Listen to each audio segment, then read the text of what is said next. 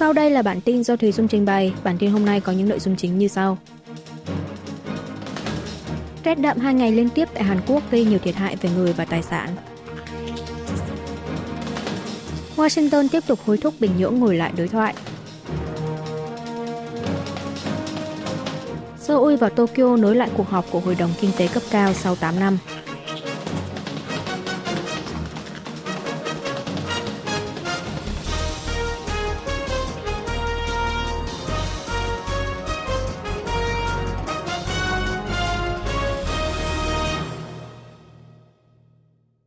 Rét đậm hai ngày liên tiếp tại Hàn Quốc gây nhiều thiệt hại về người và tài sản.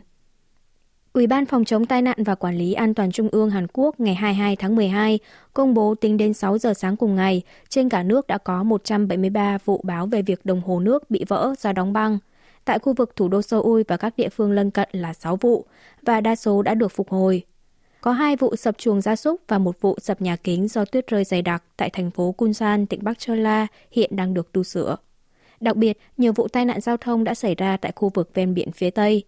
Ngoài ra, 4 tuyến đường tại tỉnh Nam Trung Trong và 7 tuyến đường tại tỉnh Nam Chơ La, 2 tuyến đường ở Jeju đã bị phong tỏa. 20 chuyến tàu di chuyển đến 15 cảng biển cũng bị tạm dừng hoạt động. Số người mắc các bệnh do rét đậm trong 2 ngày 21 và 22 tháng 12 là 3 người, nâng số ca lũy kế từ đầu tháng 12 lên thành 85 người. Washington tiếp tục hối thúc Bình Nhưỡng ngồi lại đối thoại. Phát ngôn viên Bộ Quốc phòng Mỹ Patrick Ryder trong buổi họp báo thường kỳ ngày 21 tháng 12 giờ địa phương phát biểu, Washington một lần nữa lên án vụ phóng tên lửa đạn đạo xuyên lục địa ICBM của Bắc Triều Tiên hôm 18 tháng 12. Tuy nhiên, ông Ryder từ chối đề cập về kết quả phân tích của Mỹ về các thông tin khác liên quan tới vụ phóng tên lửa của miền Bắc. Phát ngôn viên Lầu Năm Góc nhấn mạnh Washington đang duy trì cách tiếp cận ngoại giao với Bình Nhưỡng, hối thúc miền Bắc đối thoại. Một lần nữa, người phát ngôn Bộ Quốc phòng Mỹ khẳng định nước này tuyệt đối không hề có ý đồ đối đầu với Bắc Triều Tiên. Điều mà Washington tập trung hiện nay đó là đảm bảo an ninh trong khu vực. Để làm được điều này, Mỹ đang hợp tác chặt chẽ với các đồng minh, trong đó có Hàn Quốc và Nhật Bản. IAEA phân tích Bắc Triều Tiên vận hành lò phản ứng nước nhẹ mới ở Yongbyon. Tại cuộc họp của Đại hội đồng Cơ quan Năng lượng Nguyên tử Quốc tế IAEA diễn ra tại Viên, Áo ngày 21 tháng 12 giờ địa phương – Tổng giám đốc IAEA Rafael Grossi cho biết, kể từ sau trung tuần tháng 10, hình ảnh vệ tinh cho thấy có dòng nước nóng chảy ra từ hệ thống làm mát lò phản ứng nước nhẹ thử nghiệm bên trong cơ sở hạt nhân Yongbyon, tỉnh Bắc Pyongan của Bắc Triều Tiên, cho thấy có khả năng miền Bắc đang vận hành thử nghiệm lò phản ứng này. Trong vài năm qua, Bắc Triều Tiên tái xử lý nhiên liệu hạt nhân đã qua sử dụng từ lò phản ứng 5 MW để chiết xuất ra plutonium, sản xuất vũ khí hạt nhân. Lò phản ứng 5 MW được biết đến là cơ sở quan trọng liên quan tới quá trình sản xuất vũ khí hạt nhân của miền Bắc. Tổng giám đốc IAEA nói thêm, lò phản ứng nước nhẹ thử nghiệm tương tự như các lò phản ứng khác có thể sản xuất ra plutonium từ nhiên liệu hạt nhân trong quá trình tái xử lý. Sau khi Bình Nhưỡng trục xuất nhân viên của IAEA vào tháng 4 năm 2009, Cơ quan năng lượng nguyên tử quốc tế không thể trực tiếp tiếp cận cơ sở hạt nhân Yongbyon mà chỉ giám sát thông qua vệ tinh. Tổng giám đốc Grossi lấy làm tiếc vì Bắc Triều Tiên tiếp tục phát triển hạt nhân, vi phạm rõ ràng nghị quyết trừng phạt của Hội đồng Bảo an.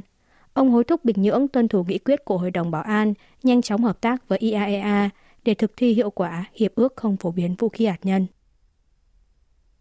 Seoul và Tokyo nối lại cuộc họp của Hội đồng Kinh tế cấp cao sau 8 năm. Điều phối viên Kinh tế và Ngoại giao thuộc Bộ Ngoại giao Hàn Quốc Kang Chae-kwon ngày 21 tháng 12 đã cùng người đồng cấp Nhật Bản Ono Keiichi tiến hành thảo luận về lĩnh vực kinh tế. Đây là lần đầu tiên sau 8 năm, Seoul và Tokyo nối lại cuộc họp của Hội đồng Kinh tế cấp cao, kênh đối thoại về lĩnh vực kinh tế trên diện rộng giữa chính phủ hai nước. Hai bên đã rà soát tình hình hợp tác kinh tế, trao đổi sâu rộng về chính sách an ninh kinh tế và việc phối hợp trong khu vực cũng như đa phương, nhanh chóng khôi phục thương mại và đầu tư về mức trước khi bùng dịch COVID-19, tiếp tục nỗ lực trong toàn bộ lĩnh vực để phát huy hết những tiềm năng hợp tác song phương. Cuộc họp còn xoay quanh việc tăng cường hợp tác trong khuôn khổ song phương và đa phương, phát triển hợp tác trong lĩnh vực công nghệ cao để mở rộng thị trường mới, ổn định và đa dạng hóa chuỗi cung ứng. Trong cuộc họp, điều phối viên Cang bày tỏ sự kỳ vọng rằng cuộc thảo luận lần này sẽ là động lực để hai nước Hàn Nhật cùng lập ra bản kế hoạch chi tiết cho hợp tác trong tương lai. Về phần mình, ông Ono Keiichi hoan nghênh việc lãnh đạo và ngoại trưởng hai nước đã nhiều lần trao đổi, tạo điều kiện giúp việc hợp tác ngày càng phát triển trong nhiều lĩnh vực đa dạng, bao gồm kinh tế. Hội đồng Kinh tế cấp cao Hàn Nhật đã liên tục tổ chức họp từ năm 1990, sau đó bị gián đoạn sau lần họp thứ 14 vào tháng 1 năm 2016 do xảy ra vụ một tổ chức dân sự đặt tượng thiếu nữ hòa bình trước Tổng lãnh sự quán Nhật Bản tại thành phố Busan vào tháng 12 năm 2016. Báo Nhật nêu bật rủi ro tư pháp sau phán quyết của Tòa án tối cao Hàn Quốc trong vụ cưỡng ép lao động thời chiến. Vào ngày 21 tháng 12, Tòa án tối cao Hàn Quốc tuyên phía nguyên đơn là các nạn nhân Hàn Quốc từng bị cưỡng ép lao động thời chiến và gia quyến thắng kiện, yêu cầu hai doanh nghiệp Nhật Bản phải bồi thường thiệt hại.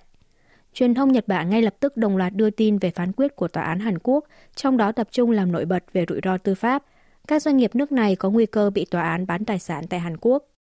Báo Nihon Keizai ngày 22 tháng 12 nhận định phán quyết lần này dự kiến sẽ kéo theo các phán quyết tương tự khác liên quan tới vấn đề cưỡng ép lao động thời chiến.